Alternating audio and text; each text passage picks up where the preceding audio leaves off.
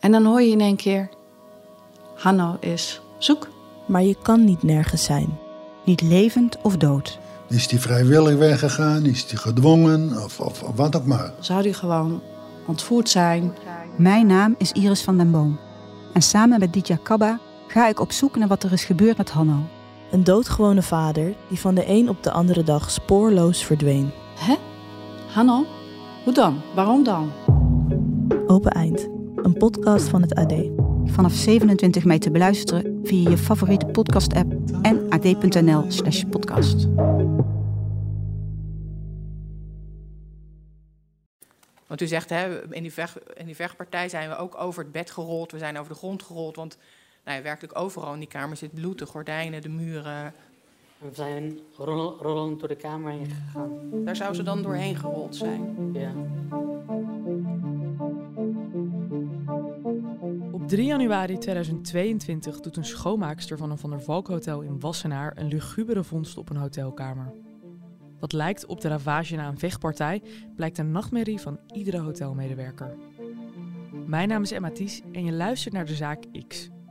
Een podcast van het A D in samenwerking met het podcastkantoor, waarin we wekelijks een spraakmakende rechtszaak bespreken. Met deze week, sekswerker Briza gewurgd op hotelkamer.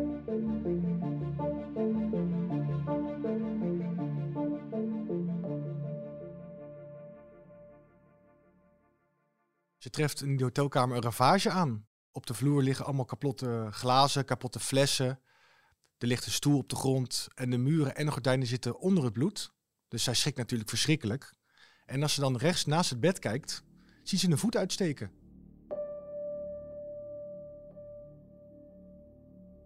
Je hoort Michiel van Gruijthuijsen. Hij is de verslaggever die deze zaak volgt voor A D Haagsche Courant. Michiel beschrijft hoe de schoonmaakster de hotelkamer aantrof. Deze kamer was geboekt door de drieëndertigjarige Thanassis. Hij had een nachtje weggepland met zijn vriendin, Briza. Deze veertigjarige Briza is in Colombia geboren als Jorge Ivan, als man dus. Ze ontvlucht op jonge leeftijd haar land om in Nederland zichzelf te kunnen zijn. Ze verandert haar naam in Briza en leidt in Den Haag haar leven verder als vrouw.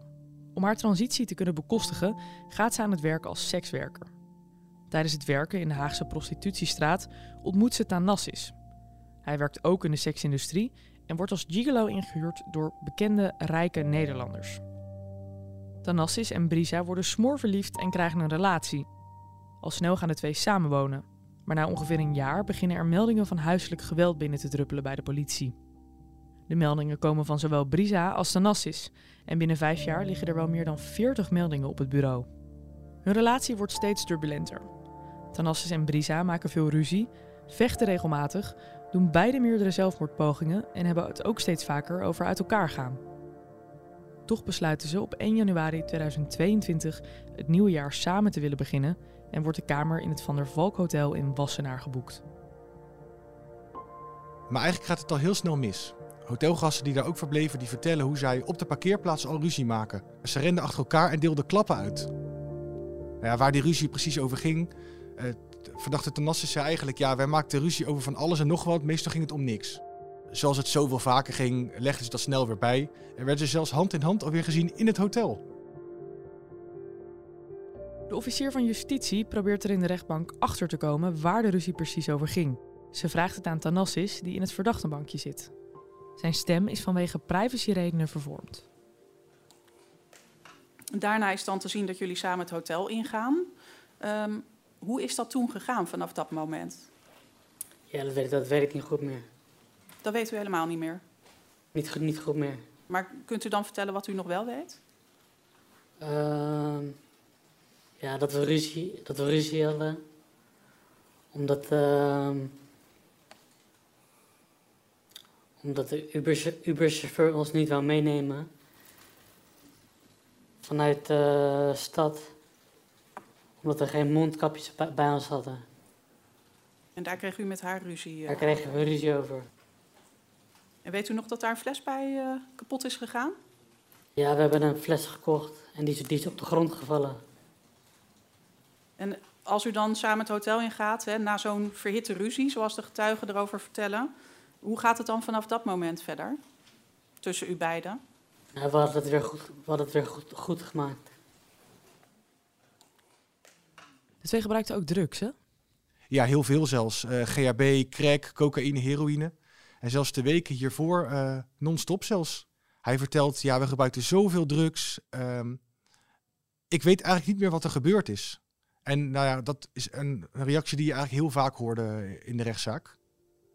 Later op de avond gaat het weer fout. Maar deze keer achter gesloten deuren. Op de hotelkamer. Briza en Thanassis gooien spullen naar elkaar en er vliegt zelfs een stoel door de hotelkamer heen. De rechter vraagt aan Thanassis wat hij zich nog van deze ruzie kan herinneren. En er was wel meer naar elkaar gegooid met flesjes. Ja.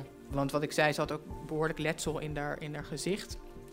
En u zegt, ja, een van die flesjes die heeft haar gezicht geraakt op haar lip waarschijnlijk. Ja, ze heeft eerst uh, mij geraakt boven mijn enkel. Daar heb ik een litteken van. Ja. En ik heb het glas ter- teruggegooid tegen haar lip. Ja, en de, en de rest van het letsel op haar gezicht? Ja, ik denk dat het komt door dat uh, gevecht. Rollen, rollen door het glas. Ja. En u zegt ook, ik heb haar ook wel geslagen en uh, met de vuist en ook geschopt. Elkaar. Ja, elkaar. Ja. Ja. Nou, wat we weten wat er gebeurd is, uit de mond van Thanassis, want niemand verder kan dat vertellen. Uh, ze hebben ruzie gekregen in die hotelkamer. En uh, Briza, dan volledig naakt, zou hem hebben aangevallen met een hotelvork. En hij vertelt er ook over van, nou ja, ik had mijn bodywarmer aan, daarover een, uh, ja, een dure Moncler jas en daar zaten allemaal gaten in. Dus hij verklaart, Briza heeft mij aangevallen. Wat gebeurde er toen volgens hem? Ja, hij zegt dat hij handelde uit zelfverdedigingen, dus dat hij werd aangevallen met die hotelvork. En toen heeft hij haar eigenlijk in een armklem genomen. Dus hij nam haar hals, uh, nou ja, onder zijn arm. En, en, en wat? Kunt u zich herinneren? Dat ik haar in die nekklem heb gehouden en ja. heb gezegd, hou op, hou op. Ja. Word rustig. Daarna is ze uh, oud gegaan en daarna bewoog ze nog gewoon. Ja, ze probeerde... Um, ik zag dat ze probeerde op, het, op, op te staan, overeind te krabbelen. Mm. En zich probeerde om te, om, te, om te draaien.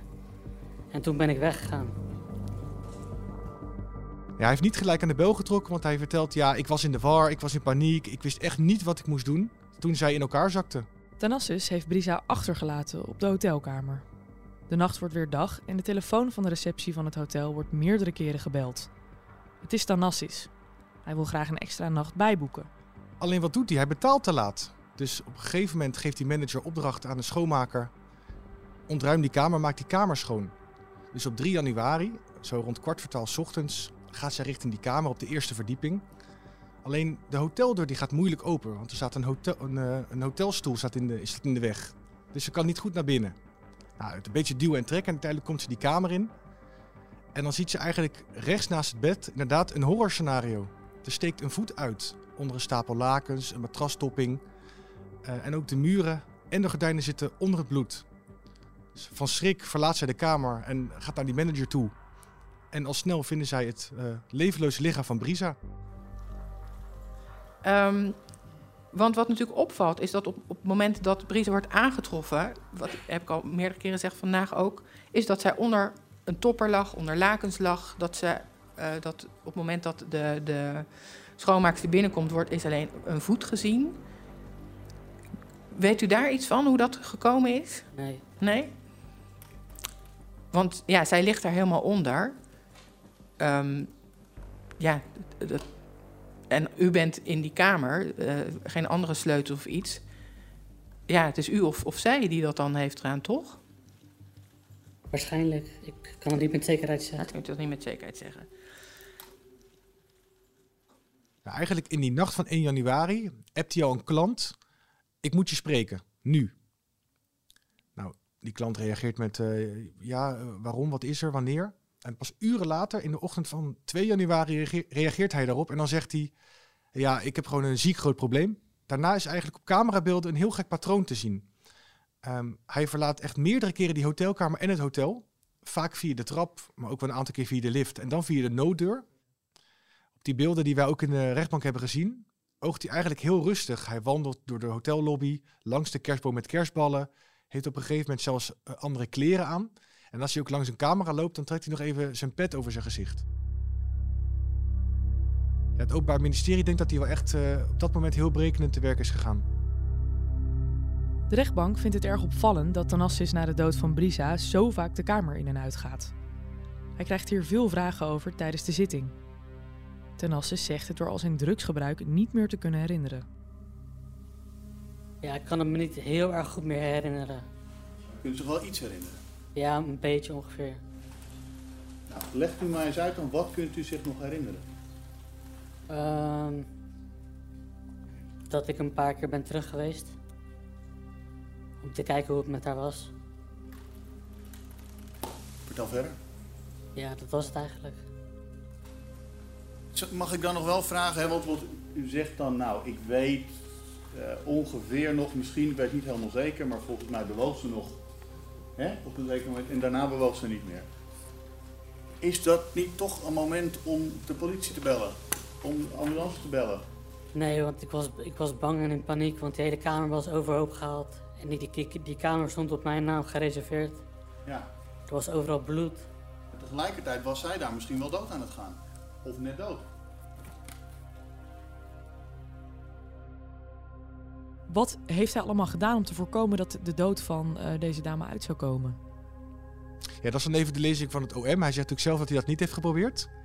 Um, nou ja, hij hing bijvoorbeeld een niet-storen-bordje op de hotelkamer. Hij zit in een stoel in de gang waardoor de deur minder goed open ging. Um, hij heeft ook haar telefoon meegenomen. Of haar telefoon, zat er twee. Uh, wat daarvan precies de bedoeling is, is ook niet duidelijk. Hij heeft zich verkleed en zijn, zijn spullen uiteindelijk ook gewassen. En ook de spullen waarop hij later geslapen heeft. Um, ja, eigenlijk toch wel geprobeerd zijn sporen uh, te wissen. Nou, Thanassis werd eigenlijk heel simpel gevonden. De hotelkamer was op zijn naam geboekt. Hij was ook degene die die hotelkamer wilde verlengen. Dus dat was niet zo heel moeilijk. Het lastige was nog hem te vinden. Want nadat hij de hotelkamer heeft verlaten, um, gaat hij nog even naar huis. Hij gaat ook even langs zijn zus. En dan? Want dan komt u bij uw zus? En toen ben ik uh, mijn roes uit gaan slapen bij mijn zus. En wat hij nog meer doet is, um, hij googelt nog voordat Briza is gevonden, op, uh, op Google, uh, naar woorden als hotelmoord, um, um, Van der Valk Hotel Wassenaar, lichaam gevonden. En ook zijn zus doet dat. Kunt u daar iets over zeggen? Want op uw telefoon zijn die zoekslagen, um, uh, heeft de politie nagegaan, nog voordat uh, Briza gevonden is gedaan. Kunt u daar iets over zeggen? Uh, dat weet ik niet echt meer. Dat weet u niet meer. En dan komt hij uiteindelijk uit bij een artikel van het Algemeen Dagblad, waarin hij leest dat er in het Van der Valk Hotel inderdaad een lichaam is gevonden. De officier van justitie vat kort samen hoe Thanassis een paar dagen later wordt opgepakt door de politie. Op twee januari koopt en eet verdachte nog oliebollen bij een oliebollenkraam. En er wordt op camerabeelden ook gezien dat hij met een rolkoffer om drie uur uh, een Uber vanaf de Herengracht neemt naar het adres van zijn zus in Alphen aan de Rijn. Verdachte blijft daar enige tijd en neemt dan op drie januari in de avond vanaf zijn zus een bus naar Schiphol, waar hij vervolgens wordt aangehouden door het arrestatieteam. En hij heeft dan een rolkoffer met schone kleding bij zich en een mes en een busje pepperspray. Hij zegt zelf, ik wilde naar, het, naar een hotel toe om uh, te bedenken wat ik verder moest doen. Maar het is natuurlijk wel opvallend dat je dan bij Schiphol wordt opgepakt. Michiel, er zijn eigenlijk verschillende verhalen over wat er die avond is gebeurd in die hotelkamer. Er is ook nog een verhaallijn die iets meer ingaat op hun drugsgebruik. Kun je daar iets over vertellen? Ja, ze gebruikte wekenlang drugs voordat dit uh, heftige incident plaatsvond. En na een aantal proforma's, een aantal voorbereidende zittingen, uh, kwam er ook ineens een grote verrassing voor iedereen die in de zaal zat. Een alternatieve theorie eigenlijk voor haar dood. Misschien wel geen verwurging, maar een overdosis cocaïne. Want wat is er precies in haar bloed aangetroffen? In, in haar bloed zijn allerlei drugs gevonden, verdovende middelen en medicijnen. Uh, het meest belangrijke van die vondst was de hoeveelheid cocaïne in haar bloed. Dat was elf milligram per liter. Dat is echt ontzettend veel en ook potentieel dodelijk, zeggen specialisten. Is Briza nu vermoord of overleden door haar eigen cocaïnegebruik? Het oordeel dat de rechter hierover zal geven is alles bepalend voor de hoogte van de straf die Thanassis zal krijgen.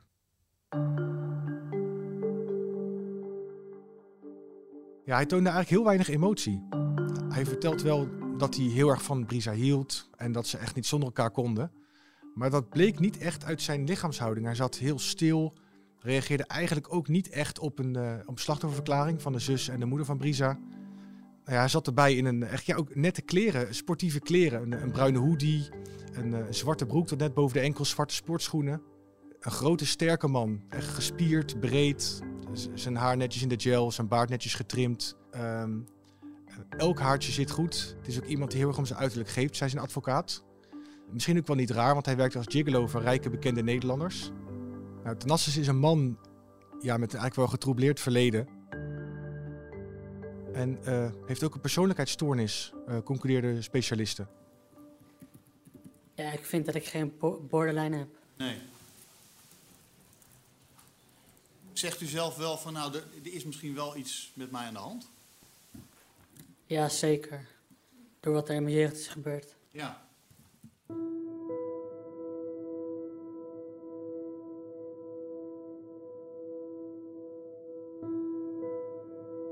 De familieleden van Briza zijn speciaal voor deze zitting overgevlogen vanuit Colombia. Ja, haar moeder en zus kwamen over vanuit Colombia. En haar familie steunde haar volledig. Um, waren ook heel blij dat ze zichzelf kon zijn. Uh, kregen ook maandelijks geld van wat zij verdiende in Nederland. Ja, de zus van Briza die heeft haar slachtofferverklaring voorgelezen in het Spaans. En dat is vertaald door een tolk. En daarin schetst ze eigenlijk een beeld dat zij een hele goede band had met Briza. Traté de encontrar una palabra técnica para esta huerfandad de hermanos y no he podido encontrar una respuesta. Mevrouw begint te zeggen, goedemiddag. Ik heb het geluk gehad om twee broers te hebben en om het leven van mijn broertje Jorge Iwan in tweeën te kunnen delen. Het grootste deel van, hein, van, sorry, van uh, zijn leven als Jorge Iwan en de rest van haar leven heb ik het geluk gehad om Briza te hebben. En uh, ze vertelt ook hoe Briza eigenlijk al op jonge leeftijd haar poppen pakte en de haren kamde en de gezichten met stiften en pennen inkleurde. En ze zegt ook, ik heb eigenlijk een broer gehad die twee levens heeft geleid. Ja, ze deden echt alles om, om sterk te blijven. Zo'n rechtszaak is natuurlijk heel zwaar uh, en alles wat je hoort, nou ja, dat wil je eigenlijk liever niet horen, maar ook weer wel, want je wil gewoon weten wat er met je dochter gebeurd is. Was er uh, tijdens de rechtszaal nog interactie tussen de nabestaanden en uh, deze verdachte? Totaal niet. Hij keek eigenlijk ook niet om als zij uh, iets zeiden tijdens een slachtofferverklaring, of als zij emotie toonde of uh, af en toe blijk van afkeuring liet uh, horen. Nee, totaal niet. Ja, tot het een lastig moment om na zo'n verklaring uh, uh, weer verder te moeten gaan. Maar is er iets wat u zelf hierop zou willen zeggen? Deze verklaring van de zus van Briza. Sorry? Is er iets wat u daarop zou willen zeggen? Op die verklaring? Ja, ik vind het heel erg voor hun. En hoe de hele situatie is verlopen. Nee. Spijt me zeer.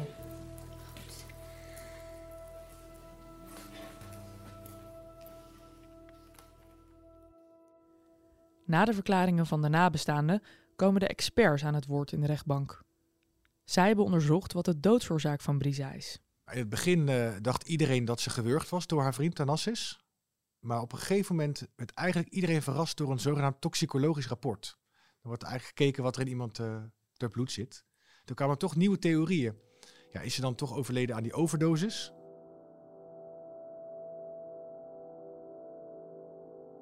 Specialisten zeggen, nou ja, die overdosis cocaïne is hoogstwaarschijnlijk de oorzaak geweest.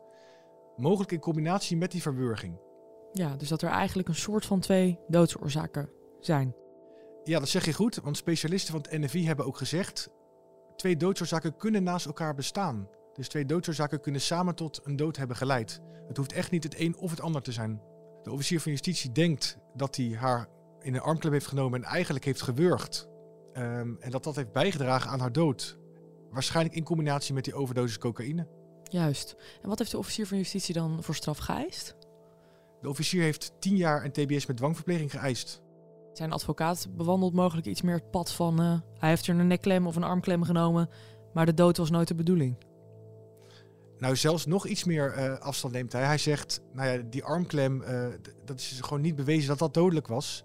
Het was waarschijnlijk die overdosis. Dus vrijspraak vindt hij. En daarnaast zegt hij, ja, het was zelfverdediging, want Thanassis werd met een hotelvork aangevallen.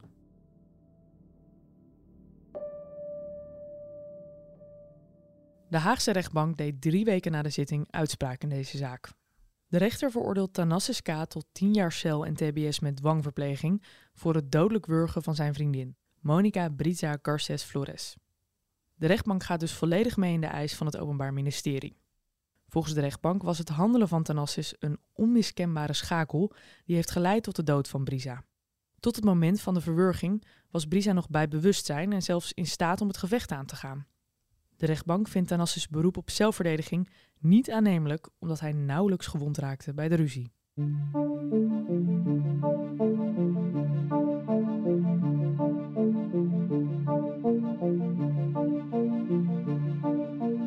Hulp nodig na geweld of bedreigingen thuis door je partner of een naaste?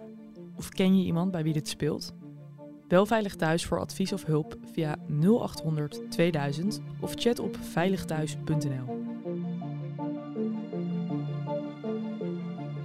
Dit is de laatste aflevering van dit seizoen.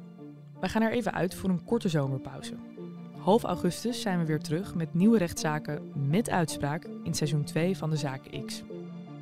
De Zaak X is een wekelijkse podcast van het A D en deze aflevering werd gepresenteerd door mij, Emmaties. Aan deze podcast hebben meegewerkt David Achter de Molen van het podcastkantoor, Sanne Beijer, Thomas Brouwer, Davien Lambert, Rick Bolt en Tara Riem. Als je meer details wil lezen over deze zaak, kijk dan op a d punt n l slash de zaak x. Vond je dit een goed verhaal? Laat dan vooral even een review achter, zodat we beter vindbaar worden voor nieuwe luisteraars. En wil je ook de volgende aflevering niet missen? Abonneer je dan op dit kanaal.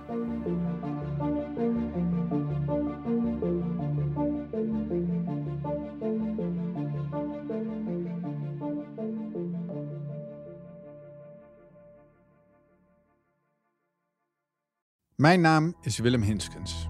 Je hebt gezegd, broer, ik ben niet kanker. Wat denk je van je? Hey. Dit is mijn verhaal. Hey, wat boeit, boeit. Niks te klaar, broer. Ik ben niet met de klaar, hoor. Loop naartoe, haal hem uit. Een verhaal over een mishandeling. Kanker, bitch, boeit. Mijn mishandeling. dertig jaar geleden in een stadspark in Deventer. Ook ik werd belaagd, geslagen en geschopt. In deze podcast ga ik dertig jaar na mijn mishandeling alsnog de confrontatie aan met mijn belagers. Niet om verhaal te halen, maar om in gesprek te gaan. Luister Klappen, een nieuwe podcast van het A D en de aangesloten regionale dagbladen.